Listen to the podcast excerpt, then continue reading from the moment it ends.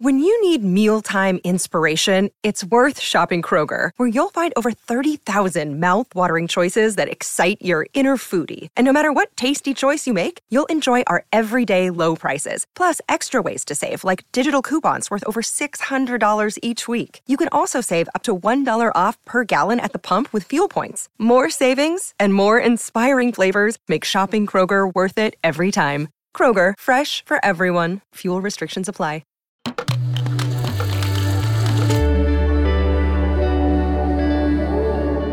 Cora. Sono Luca Bizzarri, questo è un podcast di Cora Media e si chiama Non hanno un amico.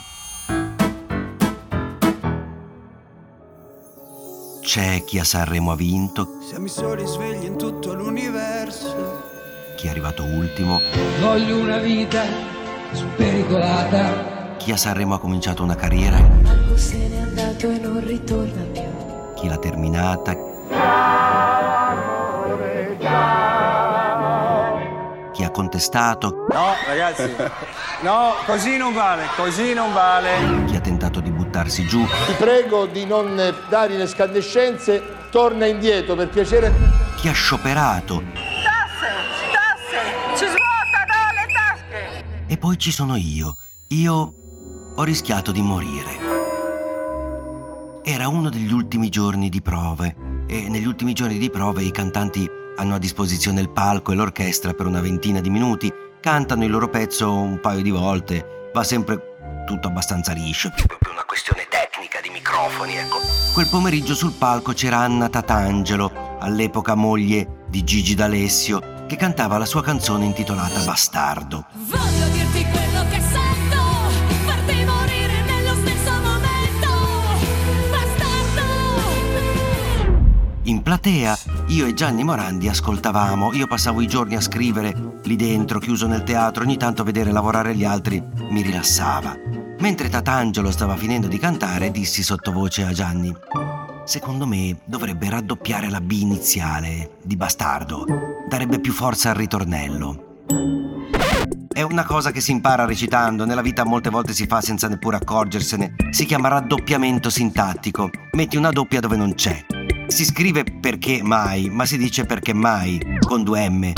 Così se le B di Bastardo fossero diventate due, se avessi detto Bastardo sarebbe stato tutto più incisivo.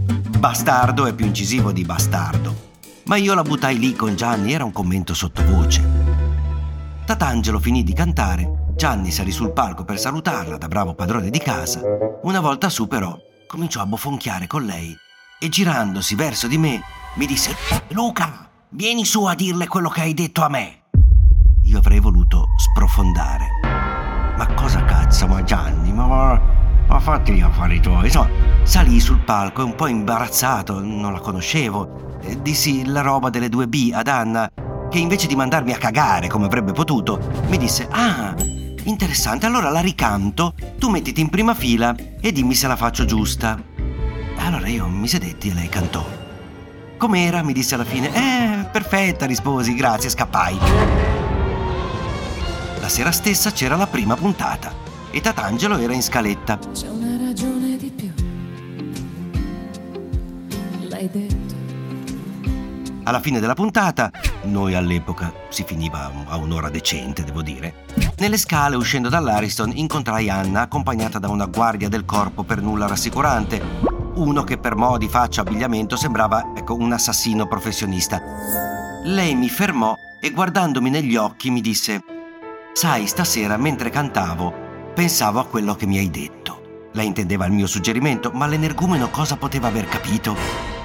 Io feci il sorriso più imbarazzato che potevo, evitai lo sguardo che sicuramente il tagliagole che l'accompagnava mi aveva rivolto e dentro di me pensai: eccala, ora mi trovano dentro un fosso. Stacco. Il giorno dopo sono nel ristorante vicino al teatro, pranzo da solo come spesso mi accade. A un certo punto qualcuno mi tocca la spalla. Mi giro. Gigi D'Alessio, che mi sorride e mi dice: volevo ringraziarti perché ieri mi ha detto Anna che sei stato gentile e l'hai aiutata. Lui mi ha detto così, in modo carinissimo. Ma io non ho sentito quella frase gentile, ho sentito: mi ha detto Anna che l'hai aiutata. Ti piace Anna, vero pezzo di merda? Ti piace mia moglie, figlia puttana? Ecco, allora io l'ho ringraziato, mi sono risvegliato da questo incubo e ho ricominciato a mangiare.